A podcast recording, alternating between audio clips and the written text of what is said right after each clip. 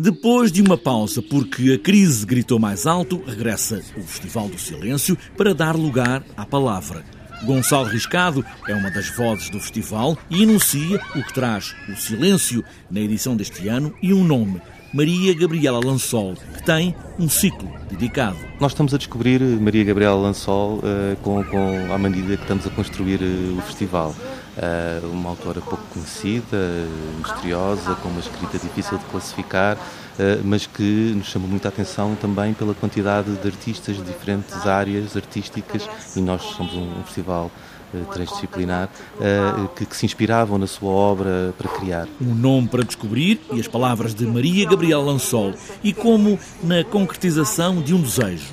Este ano, o Festival do Silêncio tem uma rádio, a Rádio Silêncio, em 99.0 só ali na zona do Carro do Sodré. Sim, é, é um sonho antigo, já, já teve proposta eh, várias vezes. Uma rádio não como um acrescento que publicita as atividades do festival, eh, mas como um espaço de criação, a pegar muito nas valências e na, na importância da rádio local, do contacto direto com as pessoas que estão à nossa volta, uma rádio aberta a toda a gente.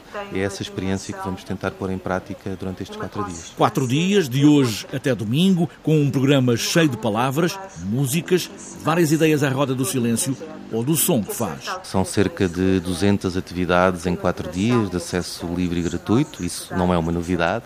A palavra que está em destaque no festival, à volta da qual também criamos um ciclo de programação, que é a palavra voz. Temos um reforço da programação infantil e juvenil, a nossa agenda Palavrinhas, que, que pode ser consultada também no nosso site.